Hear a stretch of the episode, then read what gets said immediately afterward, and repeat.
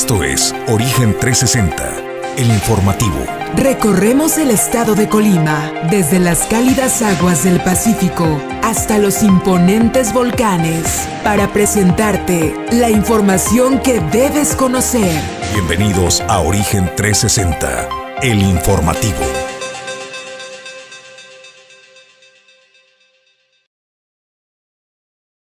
Qué gusto saludarle, bienvenido a Origen Informativo. Esta es la nueva televisión que transmite desde la ciudad y puerto de Manzanillo, Colima, México, en el edificio Torrepuerto. Soy Jesús Llanos y es un privilegio y placer darle la bienvenida a nombre de nuestro equipo que está desplegado. Edgar Torres desde la zona metropolitana, está Pedro Ramírez al frente de los controles, Ulises Quiñones en la producción general y Julio César González con este primer café de la mañana, listo, cortesía de Puerto Café, para presentarle la información. Muy buen día, Julio. ¿Qué tal, Jesús? Muy buenos días. Buenos días a usted que nos sigue, nos sigue desde muy temprano a través de origen informativo, la nueva televisión. Y bueno, pues el día de hoy le vamos a hablar eh, pues de temas muy importantes. El primero de ellos es, pues la alcaldesa Griselda Martínez le falla, le está fallando la transparencia, la honestidad y la rendición de cuentas, entregando contratos a empresas que no cumplen y que no reditúen un beneficio a los manzanillenses. Los detalles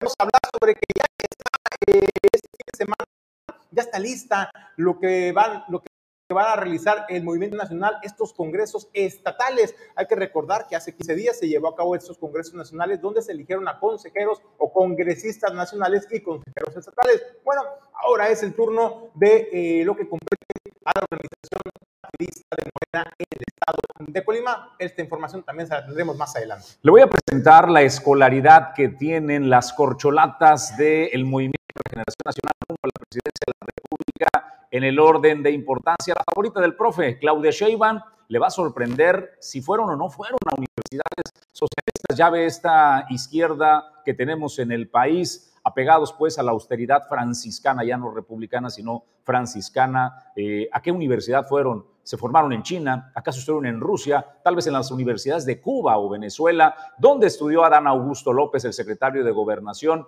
Eh, ¿Qué formación tiene Marcelo Ebrard? Y por último, qué escolaridad y a dónde fue Ricardo Monreal, cuatro de las probables corcholatas para hacerse de la presidencia de la República. En el tema editorial de hoy, pues se voló la barda don Hugo López Gatel y es el tema que estaremos presentando la mañana de hoy. Quieren desaparecer las farmacias que están en, eh, discúlpeme, al revés, quieren desaparecer los consultorios que están en farmacias en el país ¿Usted está de acuerdo con este tema? Esta información y más le vamos a presentar aquí ahora en Origen 360. No se desprenda y participe con nosotros. A nombre de todo el equipo y de nuestros patrocinadores, le decimos bienvenido. Arrancamos aquí, arrancamos ahora. Origen 360 es presentado por Grupo Jacesa, Glipsa Puerto Seco de Manzanillo, Goodward Group International Logistics Services, Cima Group, Doméstica, Limpieza Segura, Torre Puerto Manzanillo, Capital Fitness, Restaurante El Marinero del Hotel Marbella, Puerto Café, Clínica Dental Local y Centro Oftalmológico San Antonio.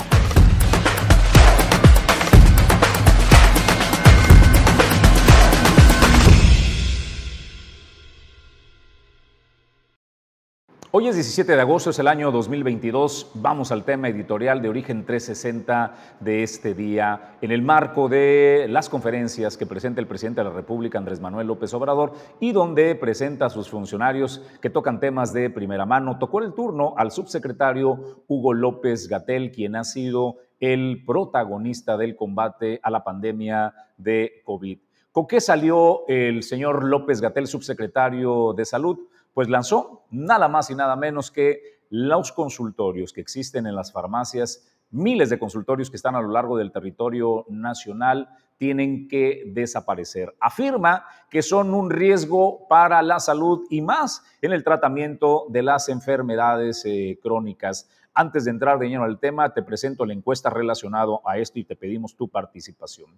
Con esta propuesta que lanza el subsecretario de Salud del Gobierno de la República, ¿estás de acuerdo? ¿Estás de acuerdo en desaparecer los consultorios de las farmacias del país? Puedes participar con un sí o un no y te lo agradecemos. Continuamos con el tema editorial. Le quiero decir que los protagonistas en el combate al COVID, cuando no había espacios en eh, los centros de salud, cuando el Instituto Mexicano de Seguro Social rechazaba personas cuando cuando la iniciativa privada tenía desbordado los hospitales, los grandes auxiliares de un pueblo abatido con eh, pocos recursos y que además eh, estaban paleados los bolsillos porque no se podía salir a trabajar en muchísimos de los casos, recurrían a los consultorios de las farmacias, estas farmacias que hoy quieren desaparecer. Antes del COVID venían prestando un servicio social extraordinario, consultas que cuestan 40 pesos en ocasiones y que en algunos de los casos los médicos se compadecen del bolsillo de las personas y ni siquiera le quieren cobrar la consulta. Hoy proponen la eliminación de estos consultorios a quienes durante años y durante la pandemia prestaron un servicio social extraordinario. Esto es lo que propuso el doctor López Gatel y estos son los argumentos al respecto. Parecía genial, la población se fue muy entusiasta de tener esto, voy a la esquina, además hay una gran cantidad de consultorios por todos lados. ¿Quién se puede oponer a una situación así? Pero cuando se analiza esto de manera eh, puntual, se puede ver que en realidad es un gran engaño. ¿En qué sentido? Los consultorios adyacentes a la farmacia no resuelven problemas de salud eh, de mayor importancia. Quizá resuelven una pequeña gripe, un dolor de cabeza, una diarrea, un problema de salud muy eh, de corta duración que afecta a población principalmente sana. Pero alguien que tiene diabetes o hipertensión o una enfermedad pulmonar una enfermedad cardíaca crónica, como gran cantidad de la población mexicana, estos consultorios no le van a resolver o incluso podrían poner en peligro su salud y su vida. Y esto es muy importante tenerlo presente. Esta es la propuesta que hace el doctor eh, López Gatel y por lo que entendemos, no puede haber competencia contra la seguridad que ofrece la federación en sus instituciones de salud, Julio César González, porque es lo que están viendo en estos eh, consultorios de eh, farmacias. Si usted se quiere atender de enfermedades crónicas, venga con nosotros. A mí me parece muy extraño, Julio César, porque creo que sí deben haber personas, porque en un país con altísimos niveles de eh, diabetes y con altísimos niveles de hipertensión, que vayan eh, de manera paliativa a atender uno de los síntomas derivados de estas enfermedades crónicas, pero dudo mucho que alguien le esté dando seguimiento en una farmacia a eh, su enfermedad crónica me parece que lo que propone el doctor eh, López Gatel está fuera de todo sentido, Julio. Fíjate, Jesús, pues se me hace una incongruencia porque primero los criminaliza literalmente, dice, eh, son un negocio, lo único que buscan es lucrar con la salud de las familias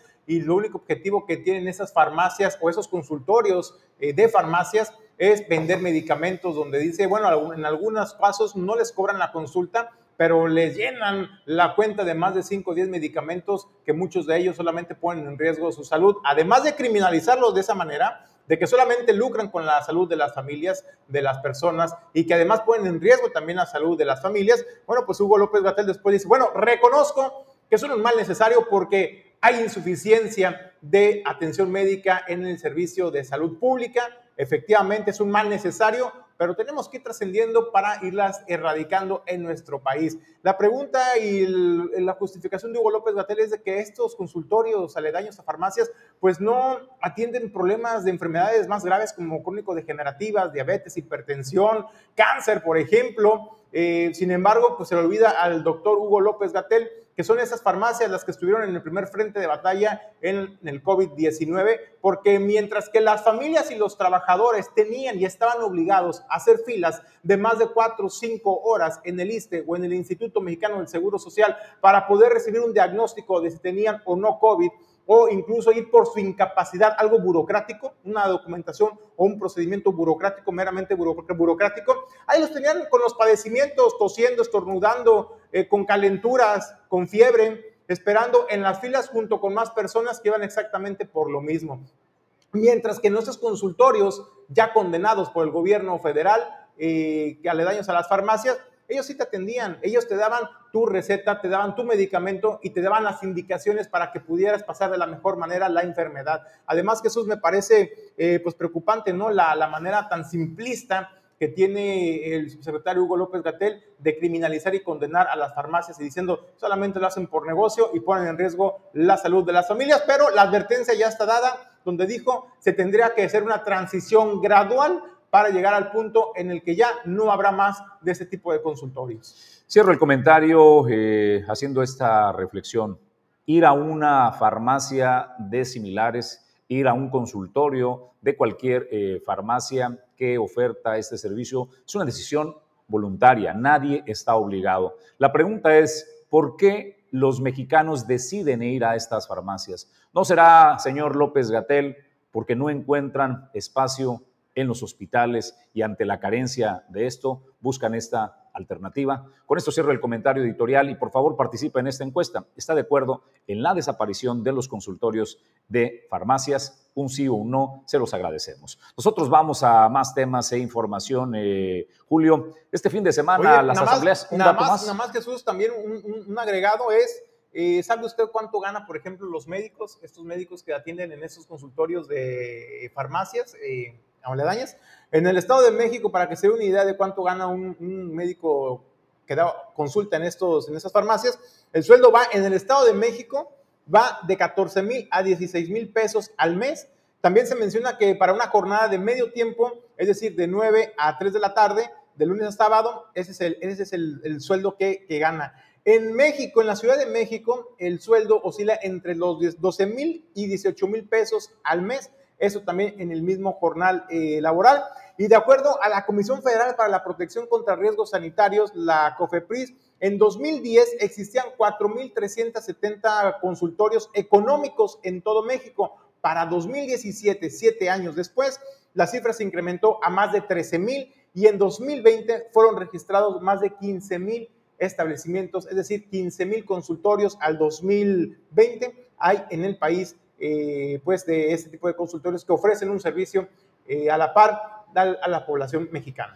Vamos a otros temas y a más información. Debe recordar que hace un par de semanas se llevó a cabo la asamblea para elegir a los representantes del movimiento de regeneración eh, nacional que tienen lugar en la mesa, quienes los representan ante su partido a nivel nacional y quienes en el Estado. Para repartirse en el Estado había 20 sillas, 10 mujeres 10 hombres. Usted debe recordar que se dieron, pero hasta con la cubeta. Lo importante es que estamos en tiempos eh, de paz. El tiempo de guerra ya pasó, a pesar de todos los señalamientos de cómo se llevaron a cabo estas elecciones con las prácticas más antiguas que son dignas de eh, linaje que heredaron del movimiento del Partido Revolucionario Institucional. Bueno, lo importante es que se han puesto de acuerdo y ahora viene, Julio, la oficialización de quienes encabezarán a estas 20 sillas que toman las decisiones el Morena de Colima.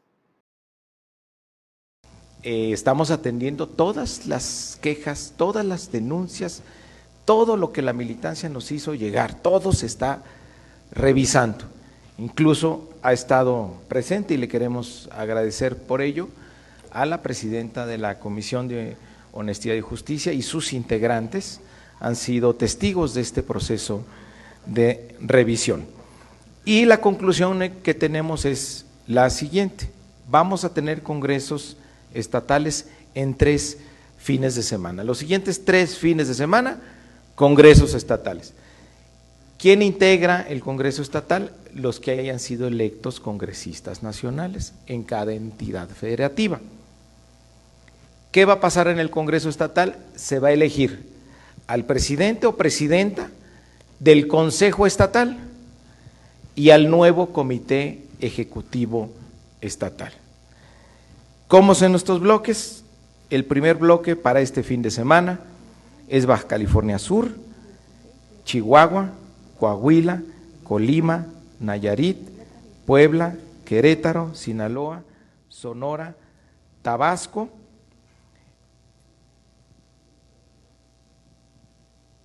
Querétaro,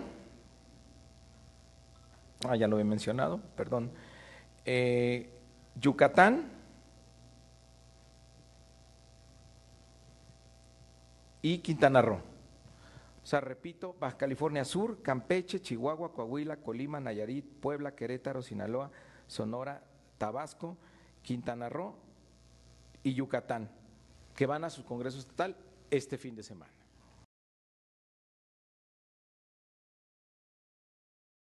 Declaración que eh, ha dado Mario Delgado genera una confusión. Pareciera que dice que lo que se realizó de elección para las, las, representaciones hace un par de semanas quedaban anulados. No es así. No, no, no, hay que aclararlo porque sí generó confusión cuando dice, bueno, hemos estado recibiendo algunas denuncias de las irregularidades en el proceso pasado de Morena, en la elección de los congresistas. Eh, sin embargo, eh, se están analizando cada una de las evidencias, de las pruebas y las denuncias recibidas. Pero a la par anuncia el tema de las asambleas estatales, son cosas muy diferentes. No es que se vaya a anular la elección en Colima y de que se vaya a hacer otra vuelta en la votación, no la Asamblea Estatal está programada para este fin de semana, 20-21 de agosto, entre otros estados, así como también del 27 al 28 en Aguascalientes, Campeche, Ciudad de México. Y bueno, eso nada más para aclararlo, porque luego empiezan a decir. ¿Cuándo le toca a Colima? Ahí dice 3 y 4 de septiembre, ¿no? 3 y 4 de septiembre, eh, no, está el 20-21, es este fin de semana ya en el estado de Colima. Ah, sí, porque de acuerdo a lo que estamos viendo ahí en la, en la proyección, dice 3 y 4 de septiembre, Baja California. Chiapas, Durango, Guanajuato, ah, Guerrero, Jalisco y Tamaulipas. Es correcto, 20 y 21 de agosto. Ya es este fin de ya semana. Este fin de semana. Para que ya está todo listo. Bueno, pues este, prepárese para ese tema a quien les interesa la vida política del Movimiento de Regeneración Nacional. Vamos a otros temas, pues que le falla la transparencia a la alcaldesa Griselda Martínez, una alcaldesa que insiste e insiste e insiste que es diferente. Sin embargo, aquí hay un elemento de prueba, Julio. ¿Quién es que no es transparente en lo chiquito, no puede ser transparente en lo grande. Vamos a partir de ese principio. Tú te puedes imaginar que contratas a una empresa que se dedica a hacer lonas, eh, calcomanías, eh, servicios de serigrafía y demás para convertirlo en un medio de comunicación, que le pagas por realizar publicaciones en Facebook.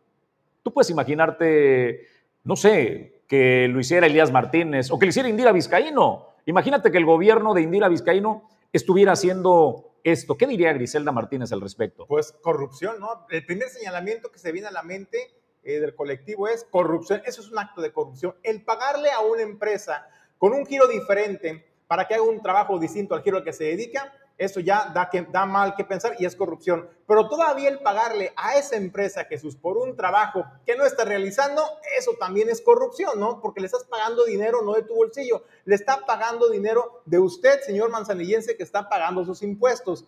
Yo le pregunto a usted, ¿le parecería justo que se le pague empresas eh, una empresa constructora a lo mejor que le paguen eh, por hacer, no sé... Por repartir despensas, ¿no? O áreas de jardines, ¿no? Por ejemplo, ¿no? O sea, o un jardinero que construya una casa, por ejemplo, cuando no es su, no es su área. Y que no construya la casa. Y que no construya la casa. Así se la ponemos. Bueno, pues eso es lo que está sucediendo en el ayuntamiento de Colima, Jesús de, Manzanillo, que preside Griselda Martínez Martínez. Y bueno, pues es que ahí están los documentos. Son documentos oficiales, ¿eh? para que luego no se espanten. Es documento oficial eh, donde está contratando los servicios de difusión en un contrato anual de eh, enero 2022 a diciembre 2022 a una empresa de nombre Publicenter para que le publique mes a mes y todos los días cualquier información oficialista del ayuntamiento que emita se puede estar publicando en sus páginas, pero no lo hace como medio de publicidad, lo hace como medio de comunicación y eso es muy diferente los rubros. Es importante que usted eh, lo tome en cuenta. Y bueno, pues, ¿por qué la corrupción? Porque efectivamente eh, nos dimos un clavado además para buscar, pues a ver si había publicaciones oficiales del ayuntamiento, los boletines. ¿Y quién es el medio Publicenter, no? Exactamente, entonces, pues para conocer un poquito de qué se trata. Bueno, pues aquí tenemos también algunas imágenes, por ejemplo, esta del 30 de abril, publicaciones del Día del Niño. No es publicación oficial del ayuntamiento, es una felicitación o comentario que hace eh, como empresa en su página de Facebook, pero también tenemos imágenes de julio, tenemos de enero, tenemos de febrero. Y bueno, en ninguna, en ninguna aparece una publicidad del ayuntamiento de Manzanillo. No hay ni un solo boletín, no hay ni un solo fotografía oficial del ayuntamiento de Manzanillo por el cual esta empresa le esté publicando por un sueldo, por un servicio que está bajo contrato y que está incumpliendo. Y eso, señores, pues es, son actos de corrupción. Yo le pregunto, ¿usted considera que son actos de corrupción? pagarle a una empresa por un servicio que no está prestando recursos públicos?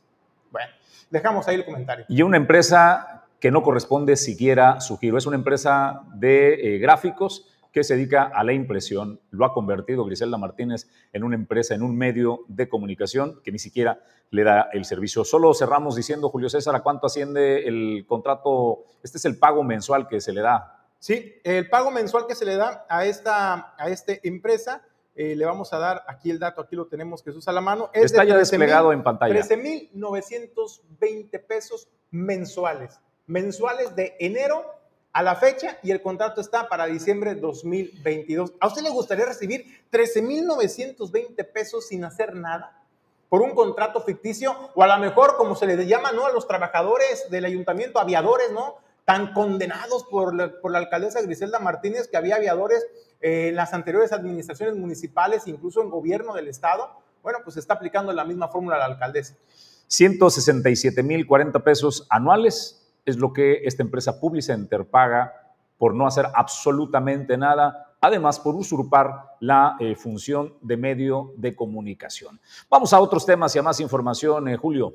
Bueno, pues en más información, a ver, señor, usted que le batalla tanto con el servicio de Internet, en su domicilio, que ya le intentó con una empresa, que ya le intentó con otra empresa y que cada vez surgen más empresas ofreciendo y prometiendo eh, prestar el mejor servicio de conectividad de Internet. Bueno, pues le tenemos buenas noticias y buenas noticias en el ámbito de la competencia. La competencia es sana para mejorar los servicios. Pero ¿sabe quién le está entrando al servicio, al negocio del Internet? Pues la Comisión Federal de Electricidad quien ya lanzó paquetes de conectividad que van desde los 30 pesos. Si usted quiere conocer la Comisión Federal de Electricidad, eh, lanzó 12 paquetes y esta empresa eléctrica paraestatal pues dio a conocer que puso a disposición de los mexicanos sus nuevos paquetes de internet con el fin de que pues más población tenga acceso a este servicio, pero sobre todo en las zonas del país donde habitantes no cuentan con ello. A través de la empresa Comisión Federal de Electricidad, Telecomunicaciones e Internet, todos, el TEI por sus siglas,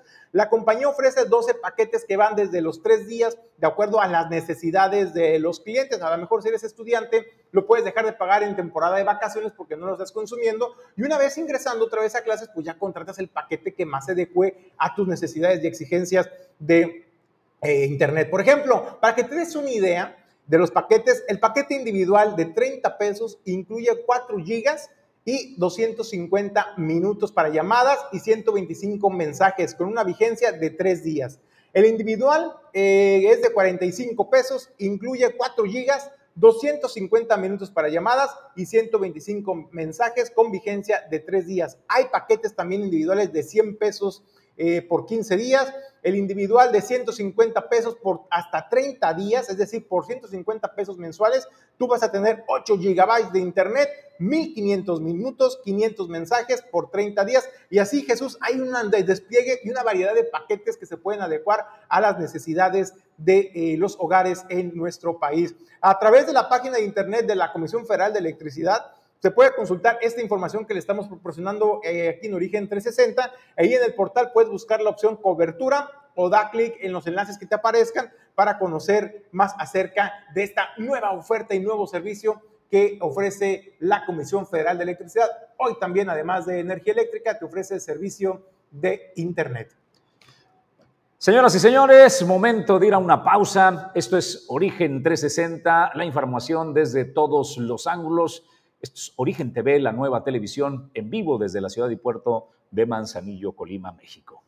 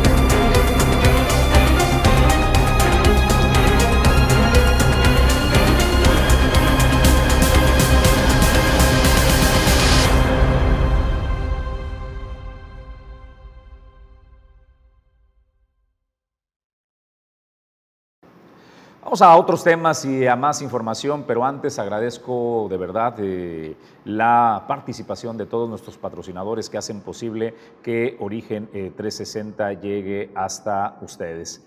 Le quiero presentar esta información acerca de eh, la mujer y los hombres que pudieran dirigir el destino del país después de la elección del año 2024. Entendamos la realidad. El Movimiento de Regeneración Nacional es el partido con mayor oportunidad y que está en el ánimo de los mexicanos para repetir en el poder. De ahí radica la importancia de hacerse primero de la candidatura y con ello se tiene el 80 o 90% del camino rumbo a la silla de el Águila. ¿Quiénes están en esta carrera? Claudia Sheinbaum, que es la favorita del profesor, Adán Augusto López, Ricardo Monreal y Marcelo Ebrar. Vamos por partes. Le quiero presentar la escolaridad. Es importante que entendamos de dónde vienen, cómo se formaron. ¿Acaso fueron a una universidad en China? ¿Estuvieron recorriendo los pasillos de las escuelas de Cuba? Tal vez se formaron en Venezuela o acaso estuvieron recorriendo la universidad en San Petersburgo, Rusia.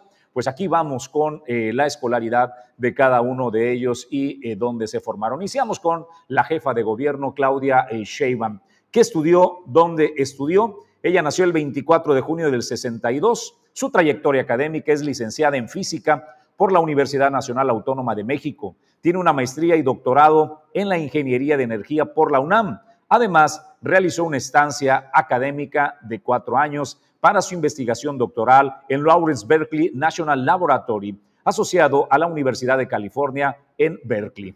Marcelo Ebrard Casa Ubón. Marcelo Ebrard nació el 10 de octubre de 1959. ¿Dónde estudió Marcelo Ebrard?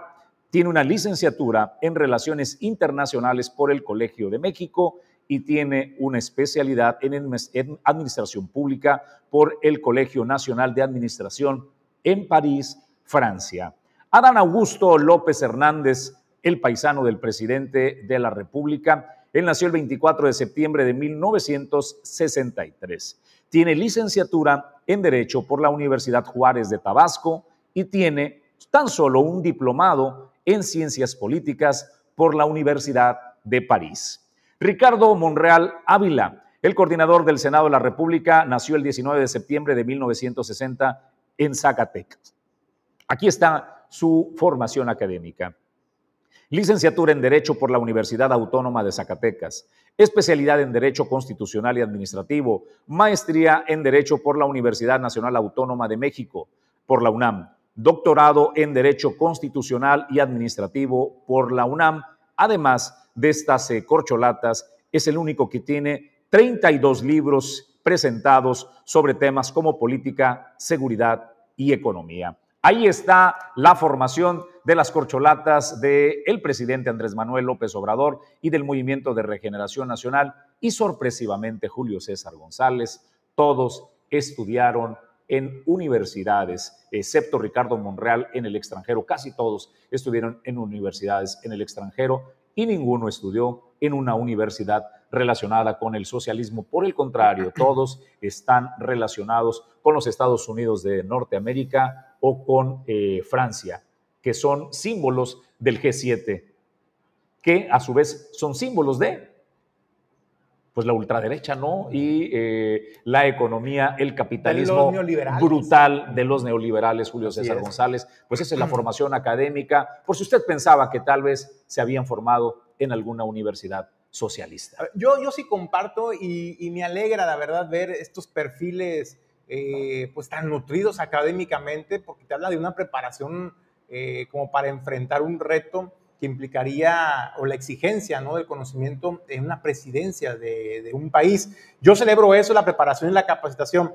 Lo que, y celebro, bueno, la nueva izquierda, Jesús. Yo le llamaría la nueva izquierda, la evolución de la izquierda, como todo evoluciona, pues también la nueva izquierda evolucionó. Lo que sí me llama la atención es eh, ¿por qué si en la izquierda, que ellos le llaman la izquierda, eh, pues hay países sobresalientes económicamente hablando, estabilidad social, seguridad, salud, por ejemplo, en los sistemas de seguridad, en los sistemas educativos, en los sistemas de salud, ¿por qué no entonces prepararse en las mejores universidades de estos países, ¿no? Y no tener que emigrar a otros países eh, señalados como neoliberales eh, para poder eh, estudiar, ¿no? Sus carreras. Entonces, pues yo sí celebro, la verdad, y me agrada conocer estos perfiles preparados realmente y pues yo celebro la nueva izquierda en nuestro país. Vamos a otros temas y a más eh, información. En la temporada de cruceros se esperan al menos 24 eh, arribos, de acuerdo a la información que nos presenta Edgar Torres. Sí, es un gusto saludarte, Edgar. Muy buen día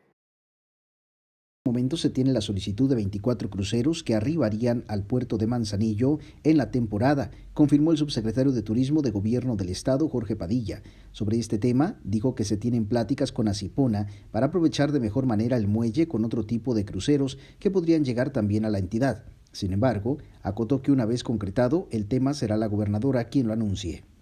Nosotros tenemos solicitud ya de 24 cruceros, eh, son buenas noticias son muy buenos números en relación a lo que venía pasando. Eh, vienen noticias eh, más contundentes por ahí. Hay un tema que hemos trabajado de la mano con Asipona, con apoyo de nuestra gobernadora, para que la infraestructura que el muelle turístico ya tiene se aproveche mejor y nos permita recibir otro tipo de cruceros. En algunas semanas seguramente lo estaremos informando, pero en ese mercado particular que es tan importante para todo el estado, porque el crucerista recorre todo el estado cuando llega para acá, una parte se queda en Manzanillo, otra parte va a Cuyutlán, otra parte va a Colima Centro, otra parte a Comala. Son los lugares principales que... Consideró que el mercado de cruceros se debe explotar dada la derrama económica que significa para el sector en el estado de Colima, pues los visitantes provenientes en su mayoría de Norteamérica visitan en un solo día diversos puntos, dejando a su paso entre 3 y 6 millones de pesos en un solo día dependiendo las dimensiones del crucero. Depende del tamaño del crucero, pero va de 3 a 6 millones de pesos en un lapso de 8 horas que está atracado acá. ¿De dónde nos visitan? Nos visitan, eh, son cruceros que vienen de Estados Unidos generalmente y que recorren toda la costa del Pacífico. Nosotros estamos en el marco de unas rutas que incluyen Mazatlán, Puerto Vallarta, Acapulco, ¿no? Este, entonces nosotros aprovechamos esa ruta, Cabo San Lucas también, nos aprovechamos esa ruta y lo que hay que hacer es ponernos en mejores condiciones para poder recibir más cruceros, que es lo que ya estamos haciendo, que en una semana la gobernadora asegura.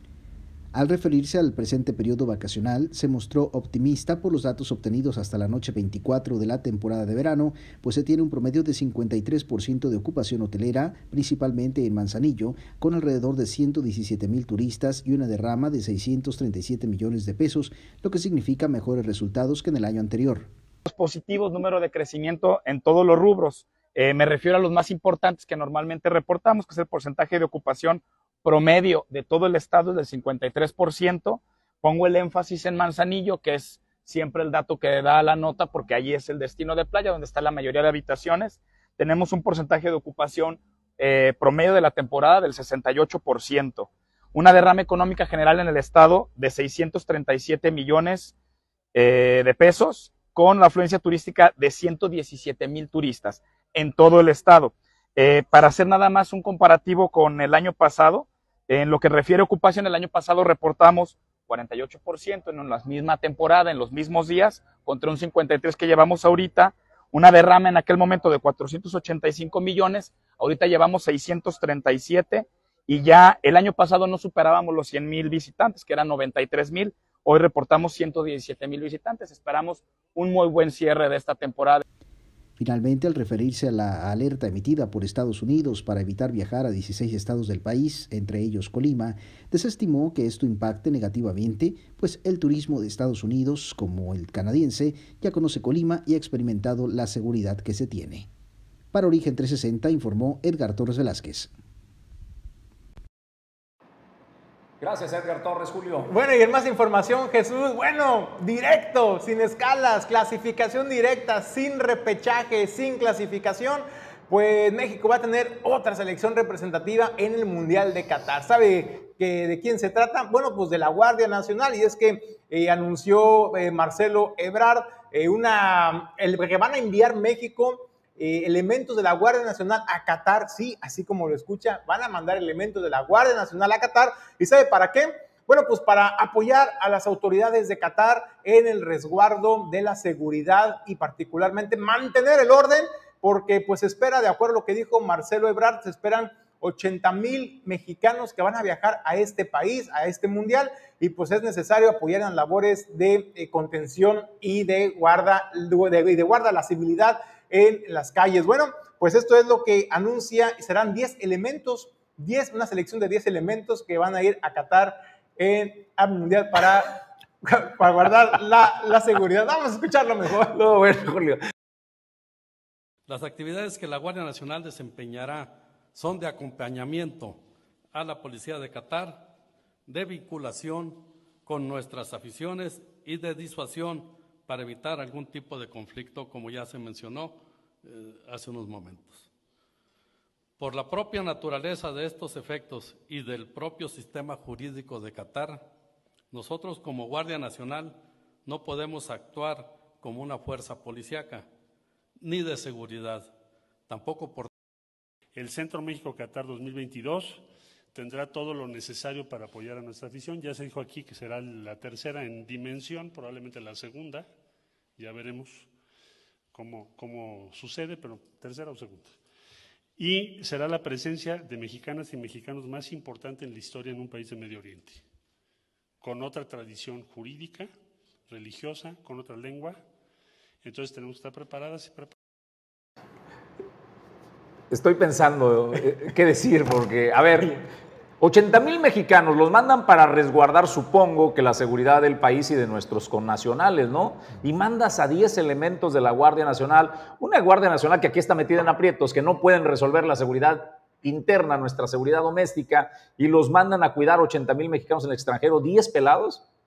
Yo creo que honestamente, si el gobierno tiene el propósito de reconocer a los 10 elementos más destacados de la Guardia Nacional y darles un premio y que conozcan eh, los países árabes, pues está padre, qué bueno que se vayan al Mundial, pero que lo digan de esa manera. ¿Quién le quieren ver la cara de tarugo diciendo que iban a, van a hacer labores de, de seguridad y de guarda y contribuir? Pues la neta, Qatar no los necesita, ¿eh? Yo dudo mucho que los Emiratos Árabes les pida, vengan a ayudarnos con la seguridad, no los necesita para nada. Si se van de vacaciones porque son buenos elementos, qué bueno, muchas felicidades, pero dejen de jugarle el dedo. Oye, la verdad es que así María inverosímil esta información, por ello ahí está el video para que usted lo escuchara directamente de las autoridades. Y yo comparto totalmente contigo, Jesús. Si hay que premiarlos por su desempeño, eh, me parece correcto, me parece adecuado. Hay que reconocerle a nuestras Fuerzas Armadas, a la Guardia Nacional, pero no tratar de simular una situación que evidentemente pues no lo es y que los deja muy mal parados porque 10 elementos para más de 80 mil mexicanos que van a estar en el Mundial y donde reconocen que no van a estar ni uniformados, reconocen que no van a poder hacer labores de detención porque obviamente no son autoridades en este país y donde no van a poder hacer ningún tipo eh, de contención en materia de seguridad, pero sí de acompañamiento. Bueno, la mejor opinión la tiene usted y déjenos sus comentarios al respecto. Vamos a otros temas y más información. Dolores eh, Mesa, la líder del sistema de salud, acusa de incumplimiento del pago de fondos a los trabajadores de la Secretaría de Salud. Vamos a la información. Y también eh, se vio el tema del pago del FUEAC, que es el Fondo de Ahorro eh, de los trabajadores eh, que tienen participación estatal, eh, como es este, trabajadores regularizados, formalizados, homologados y estatales del materno infantil. Obviamente hay una parte que, que, emite la federación y hay otra parte que ellos tienen que poner. En este año son 18 millones de pesos. A pesar de que, bueno, la gobernadora ya había anunciado por un medio de comunicación que se pagaba el día de ayer 15, este, ya cuando fueron a la reunión pues eh, resulta que no llegaron las participaciones el, día que tenían ellos pensado de la semana esa pasada, entonces no podían pagar el 15. Entonces me decían que tenían para 300 trabajadores. Le digo, no, pues es que no, vamos a pagar en abonos. O sea, yo lo único que pido es que se haga un, un pago lo más cercano posible y yo no puedo pasarme de, de 3, 4 días más. Entonces, este, se habló con la secretaria de Finanzas y parece ser que eh, eh, en esta semana les llegan las participaciones mayoritarias y de ahí van a hacer el pago de, de esta prestación. Obviamente eh, se puso a más tardar el 19, que es la fecha límite para pago. Obviamente en caso de que llegue antes, pues se pagaría antes, pero eso pues ya no lo puedo determinar yo, ya sería una cuestión que, que ellos este, emitan, pero el pago está para los 1.989 trabajadores, es un pago bueno, en este caso tenemos que decisión, porque no es fácil pues estar este, en una cuestión de este tipo y aparte no, no había una negativa de pago, simple sencillamente estaban con una cuestión adversa por ese motivo. Entonces, eh, vimos que ellos mismos eh, nos fijaron esa fecha de tres, cuatro días posteriores, entonces nosotros también pues tenemos que eh, interactuar con ellos para que el problema se solucione lo más pronto. El ser humano necesita el espíritu, no solo dedicarse al cuidado eh, del físico. La gente a menudo hace entrenamiento para verse, para verse bien también es importante sentirse bien y por ello me da muchísimo gusto darle la bienvenida y saludar a Fidel Maza que está preparando un festival eh, holístico que se realizará en Vive Plans. Pues Fidel, ahí estás ya ajustado, nosotros ya te vemos en pantalla. Qué gusto saludarte, muy buen día, ¿cómo estás? Muy bien, Jesús, gracias a Dios. Qué amable en permitirme estar con tu audiencia esta mañana. Hemos desplegado ahí en la pantalla este promocional de este festival que estás eh, realizando, eh, Fidel, y nos gustaría que nos contaras eh, los detalles. Imagino que el escenario es este centro precioso que es Vive Plants. Platícanos un poco. Sí, Jesús, el escenario es el Orquidiario, que es este lugar lleno de vida, lleno de colores y lleno de pues, bendiciones de Dios, en donde la naturaleza se expresa muy bonito, ¿verdad? Eh, sí, es un evento, fíjate, que nos va a permitir eh, pasar una, una, mañana muy grata, construyendo, como tú dices, paz en el corazón y alegría de vivir también. Eh, está programada una serie de dinámicas que ahorita te platico con, con calma. Julio César González. Oye, Fidel, es un gusto saludar nuevamente. Eh, ¿A partir de qué horas la gente va a poder acudir? ¿A dónde hay que llamar para apartar su lugar? Eh, pues ya hay un control de afluencia de visitantes y platícanos, también va a haber otras actividades además de esta ceremonia. Sí, Julio, un gusto saludarte también como siempre. Eh, mira, el evento tiene dos vertientes, o sea, uno puede participar como asistente nada más al vivero van a ver, va a haber un, mercadito local con productos muy interesantes, pues algo de música y bueno, están las, las plantas, las orquídeas y la terraza siempre abierta para el público. Y eh, eh, en ese caso ah, va a haber una entrada, un cover que se va a cambiar por productos, ¿verdad? Ya sea del mercadito o de Vive, Plants. Y la, el evento en sí eh, está planeado para quien quiera tomar el programa del evento. Eso sí tiene un costo de 390 pesos y esto incluye eh, una introducción con una serie de reflexiones muy bonitas. Después vamos a tener, que es básicamente, no es, nada de religión, son temas básicamente de crecimiento humano. Vamos a tener una sesión de yoga que va a estar guiada por la profesora Daniela. Eh, profesora local formada en Guadalajara, muy buena eh, instructora de yoga. Después vamos a tener eh, un pequeño break para hacer un desayuno sano con frutas, con granola, una barra de yogurt y cosas así. Y después vamos a empezar con un programa muy bonito de música, de música en vivo, en donde vamos a poder este, pues estar como danzando un poco quien quiera, eh, conectando también con tu interior a través de esta música que está específicamente hecha para, para ese propósito. Y finalmente tendremos meditación para quienes entren al programa, terminaremos con una meditación, eh, una sesión de meditación y luego va a haber algo de interacción entre participantes, ¿no? Entonces van a estar sucediendo cosas alternamente, quienes entren al programa y quieran tomar el, eh, toda esta serie de, actividades este, para tener la experiencia más profunda. Son bienvenidos eh, con un costo y además los que quieran solo ir a visitar, caminar y estar por allá durante el evento, pues también lo podrán hacer. Eh, ¿A partir de qué edades se puede participar en este festival? Las recomendaciones, cómo ir preparado.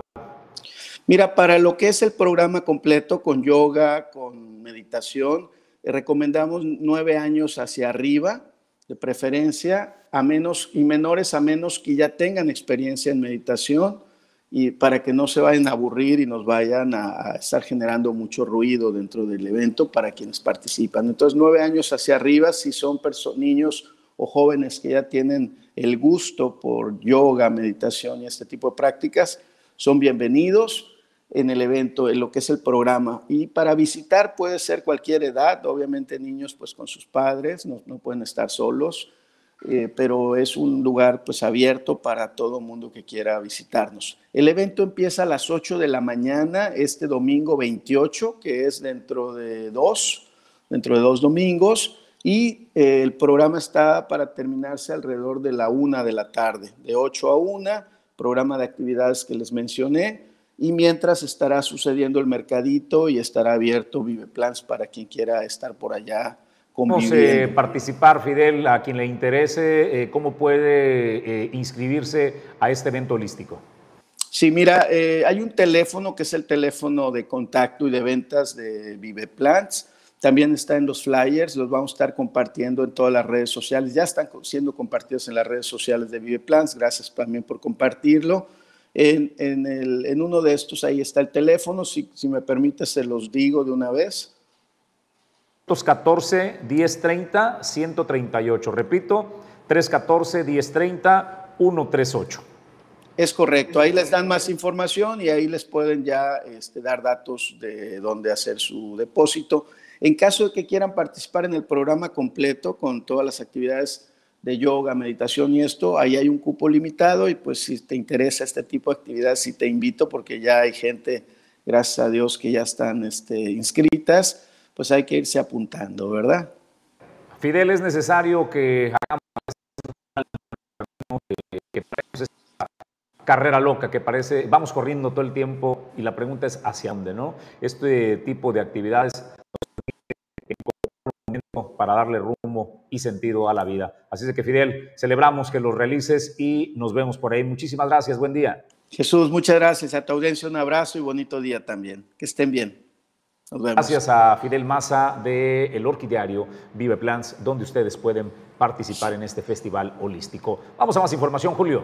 Bueno, pues en otra información piden empresarios eh, de diversas cámaras en el puerto de Manzanillo y en el estado de Colima a los tres niveles de gobierno implementar medidas de seguridad más puntuales y efectivas para combatir la inseguridad. Esto a través de un comunicado eh, señala, por medio de la presente, las cámaras, sindicatos patronales y asociaciones privadas del estado de Colima, hacemos una enérgica exigencia a las autoridades estatales, municipales y federales para tomar medidas y estrategias en materia de seguridad más puntuales y efectivas. Esto para contener la escalada de inseguridad y violencia que se está dando en el Estado. De la misma manera, reprobamos los hechos sucedidos en las afueras de un bar conocido en el puerto de Manzanillo, por citar el último suceso relevante, teniendo muchas más hechos similares en semanas pasadas, hechos que impactan de forma negativa en el desarrollo social y económico de nuestra entidad. Es urgente que las dependencias encargadas de velar por la seguridad de los colimenses y sus visitantes implementen acciones en materia de seguridad para poder transitar hacia un estado de tranquilidad social que tanto anhelamos, sin dejar de lado un tema de prevención del delito, que es una parte fundamental para solucionar la violencia. Quienes suscribimos este texto, consideramos que uno de los temas a fortalecer para reducir la violencia y criminalidad en el estado de Colima es invertir en el fortalecimiento de la Fiscalía, el personal policíaco remunerándole mejor su trabajo y capacitaciones que posibiliten la mejora de resultados en el corto plazo. En nuestro país hay un mercado, hay un marcado déficit de policías y Colima no es la excepción por lo que consideramos que se debe impulsar la incorporación de más elementos a las distintas corporaciones, sobre todo en las municipales, pues son las que tienen un mayor acercamiento con la ciudadanía y bajo una adecuada capacitación en inteligencia que puedan prevenir hechos delictivos de alto impacto. Mencionar también que todas las organizaciones aquí firmantes ofrecemos coadyuvar con el gobierno para encontrar juntos formas de llegar a la tranquilidad que hablamos, realizando mesas de trabajo, reuniones informativas con el empresariado o la herramienta en la que podamos aportar sociedad y gobierno en ese ánimo de ideas, esperamos que nuestra función no continúe siendo afectada por el aumento de hechos tan lamentables como los sucedidos y acentuados en el último año en nuestro estado de Colima. Y bueno, pues esta, este comunicado lo está firmando Coparmex Colima, Coparmex Manzanillo, Canirac, Canacintra, Canacar, UTCM, el CENET, Asociación de Hoteles y Empresas Turísticas de Manzanillo, a Prosemac, la CONATRAM, también la Asociación de Hoteles y Moteles en el estado de Colima y también, desde luego, está firmando eh, eh, eh, diversas empresas y asociaciones empresariales en el estado de Colima. Eso es la exigencia que hace el sector empresarial en nuestra entidad. Y es que en el municipio de Cuauhtémoc ya se está preparando el trail este domingo. La información con Edgar Torres.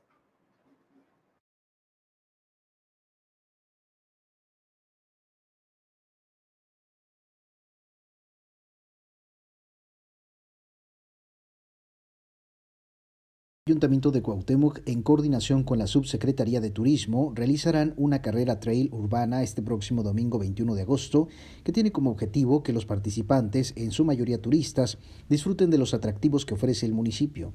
En rueda de prensa, el titular de la Subsecretaría, Jorge Padilla, indicó que con esta estrategia se busca que tanto los colimenses como los visitantes puedan apreciar los distintos espacios que ofrece Cuauhtémoc en una dinámica similar a la que recientemente se desarrolló en Minatitlán con una carrera trail en el mar de la Feria del Hongo.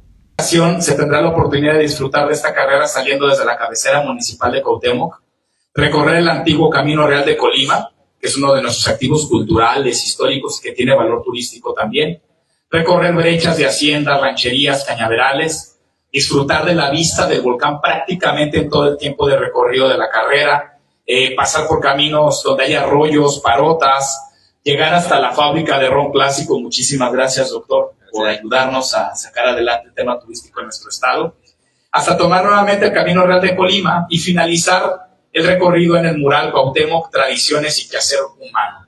Lo que queremos pues es que el colimense y el visitante, el turista, sepan dónde está Cuauhtémoc, qué hay ahí. Cuauhtémoc tiene grandes activos turísticos, por decir algunos, eh, valores gastronómicos. En su oportunidad, la presidenta municipal, Gabriela Mejía, se congratuló por esta iniciativa que traerá a un importante número de visitantes. Afirmó que se encuentra en pláticas con el sector empresarial para conformar un consejo que impulse el turismo en el municipio. Lo hemos platicado mucho y lo he compartido que uno de los grandes retos que tiene, que tenemos como administración y que tiene este municipio es poder detonar todo el tema turístico. Eh, yo lo he dicho siempre que es un municipio hermoso y que muchas de las personas que, que, viven en el estado, incluso en otros estados, pues poco saben o del potencial que tenemos, de todo lo que pueden encontrar en nuestro municipio. Y pues uno de los retos que asumimos en la administración es poder detonar este, este tema que es para nosotros fundamental, porque no solamente es que conozcan nuestro municipio, sino que también eso apoya y contribuye en la economía de las familias y que le vamos a, a dar un mejor sentido y una mejor presencia a Cuauhtémoc. Hemos estado trabajando en... Por parte de los organizadores, Carla Puente informó que hasta el momento se tiene un registro de 58 personas registradas para participar en la carrera de 5 y 12 kilómetros, siendo el 90% visitantes de otras entidades como Jalisco y Michoacán. Indicó que se busca realizar este tipo de eventos en los diferentes municipios para promover, además del deporte, la actividad turística que todos hacen, salir a recorrer senderos, eh, cerros, y es una manera diferente de conocer Colima y, de verdad que estamos aprovechando de la mano con, turismo y con este, los diferentes municipios, aprovechando de cierta manera eh, los lugares que tenemos para poder darlo a conocer. Tanto la carrera de 5 kilómetros como la de 12 contará solamente con categorías varonil y femenil. Solamente en los 12 kilómetros se tendrá un premio económico, mientras que en la de 5 se entregará una canasta con artículos artesanales. Todos los participantes obtendrán su playera, mochila y medalla conmemorativa. Para Origen 360 informó Edgar Torres Velázquez. A ver, señor, señora, al joven que nos está sintonizando, si usted fue a la tiendita de la esquina, a comprar algún producto lácteo de la marca Lala. Hay que decir la marca porque es importante eh, decirle a usted de qué marcas van a estar subiendo los precios. Y se encontró que de pronto ya pues el, el dinero justo, ¿no? Eh, para poder comprar un producto, ya sea la crema para los chilaquiles o a lo mejor el queso también o la leche para el cereal, ¿no? Para el desayuno o la cena de los chamacos. Bueno, y no te ajustó porque se te incrementó el precio. Bueno, la verdad es que no es un abuso de la tiendita de la esquina, ¿eh? Lo que pasa es que, de acuerdo a lo que informó Lala México, es que derivado de la inflación que también les ha impactado en su cadena de producción y distribución, es que a partir de esta semana, eh, arrancando en la semana el lunes, empezaron con los ajustes en algunos precios de hasta un peso y 1.90 pesos. Es la diferencia del precio de algunos productos. Esto de acuerdo a lo que informó eh, pues esta empresa Lala. Esto a partir del día 15 de, de este de este mes de agosto, el día lunes. Y bueno, pues de acuerdo, de acuerdo a lo que comercializa algunos de los productos, principalmente leche y productos lácteos subirán entre 90 centavos y 1.90 pesos. El producto, por ejemplo, para que tenga usted una idea de qué productos van a estar eh, sufriendo este impacto, este incremento, tenemos, por ejemplo, la Nutri entera de 2 litros costará 35.90 pesos desde un precio anterior que se encontraba en 34 pesos cerrados, es decir, 1.90 pesos más eh, cara este producto. La leche Lala deslactosada light para aquellas personas que son intolerantes a la lactosa y que cuidan también eh, pues su alimentación. Bueno, pues también le tenemos noticias porque este producto de un litro de 24.40 pesos subió 90 centavos más. La leche Lala deslactosada de 1.5 litros costará 32.20 pesos. Esto es 1.40 pesos más que el precio que se venía manejando la semana anterior. Ahora bien, ahora bien, si usted le gusta, por ejemplo, pues el refresco, ¿no? La Coca-Cola, ¿no? Que de pronto que hasta para quitar la sed dice uno después, ¿no? O que no come a gusto si no es acompañado de un refresco gaseoso, le tenemos noticias. Y es que también Coca-Cola informó que a partir de eh, el miércoles 21 productos de la marca subirán un peso a partir del 18 de agosto. Entre los productos que se encuentran que van a sufrir incremento es el refresco de 3 litros retornable de 33 a 34 pesos. La Coca-Cola de 1.25 litros retornable costará de 20 a 21 pesos. La Coca-Cola de lata, esta chiquita, eh, costará de 16 pesos a 17 pesos incrementa. Y el agua ciel también de 10 litros pasará de 34 a 36 pesos. El agua, ya sabe, ya lo notó, es el que más incremento va a tener en comparación de los refrescos gaseosos. Dos pesos es lo que va a incrementar. Esto de acuerdo eh, a lo que informó el grupo FEMSA de Coca-Cola. Este ajuste se debe, pues desde luego, pues a la, cadena de gas y el consumidor final es el que paga todos los incrementos. Así es que todavía si va a comprar refresco eh, gaseoso, pues ya sabe, hasta el 18 tiene para comprarlo a un peso más económico y pues no la economía familiar. Nosotros vamos a otros temas. Fíjese que buenas noticias, el puerto de Manzanillo sigue siendo referente en la importación de productos procedentes de China. En este caso, arribaron por el puerto de Manzanillo y llegó maquinaria que va a la refinería Dos Bocas. Esto lo dio a conocer el agente aduanal Hugo Herrera Mier.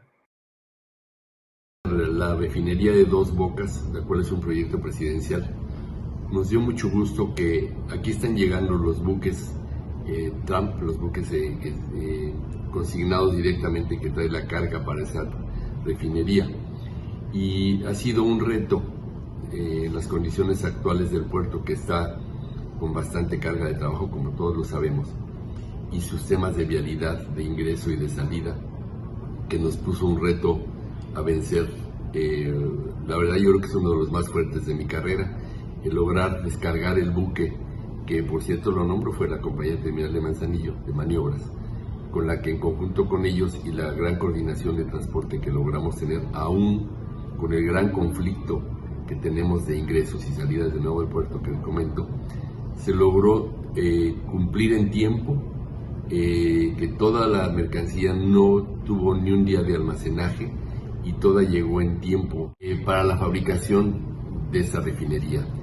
Eh, son varios buques los que se van a llegar, pero en específico el puerto de Manzanillo quedó muy bien por la operación tan eficiente que tuvimos y de la cual fuimos felicitados por la compañía de logística que está manejando esta carga. Para nosotros fue un gran reto. ¿Esta carga desde, desde dónde llega, Hugo? Eh, fue una mercancía que venía de China, sí, y este directo del barco hacia descarga aquí en Manzanillo. Bueno, pues ahí está la información del agente nacional Hugo Herrera. Bueno, pues esta, el puerto Manzanillo sigue siendo referente para la importación de eh, herramientas, de productos que tienen que ver directamente con el desarrollo económico de nuestro país, de proyectos estratégicos del gobierno federal como la refinería Dos Bocas. Bueno, pues con eso nosotros nos despedimos del informativo, no sin antes darle a conocer cómo terminó la encuesta eh, que la pregunta que le hacemos al principio del informativo, ¿estás de acuerdo en que desaparezcan los consultorios de las farmacias? Bueno, pues el 100% votó que no está de acuerdo en esta pretensión del gobierno federal del anuncio que hizo el subsecretario de Salud, Hugo López Gatel. Ahora sí, con eso nos despedimos. Muchas gracias a ustedes por participar en la encuesta y desde luego por dejarnos sus comentarios. Con eso nos despedimos del informativo Origen 360. A nombre de Jesús Llanos Bonilla, eh, Edgar Torres desplegado en la capital, en la zona metropolitana. Eh, productor en controles Pedro Ramírez. Soy Julio César González y le deseo que tenga un extraordinario día.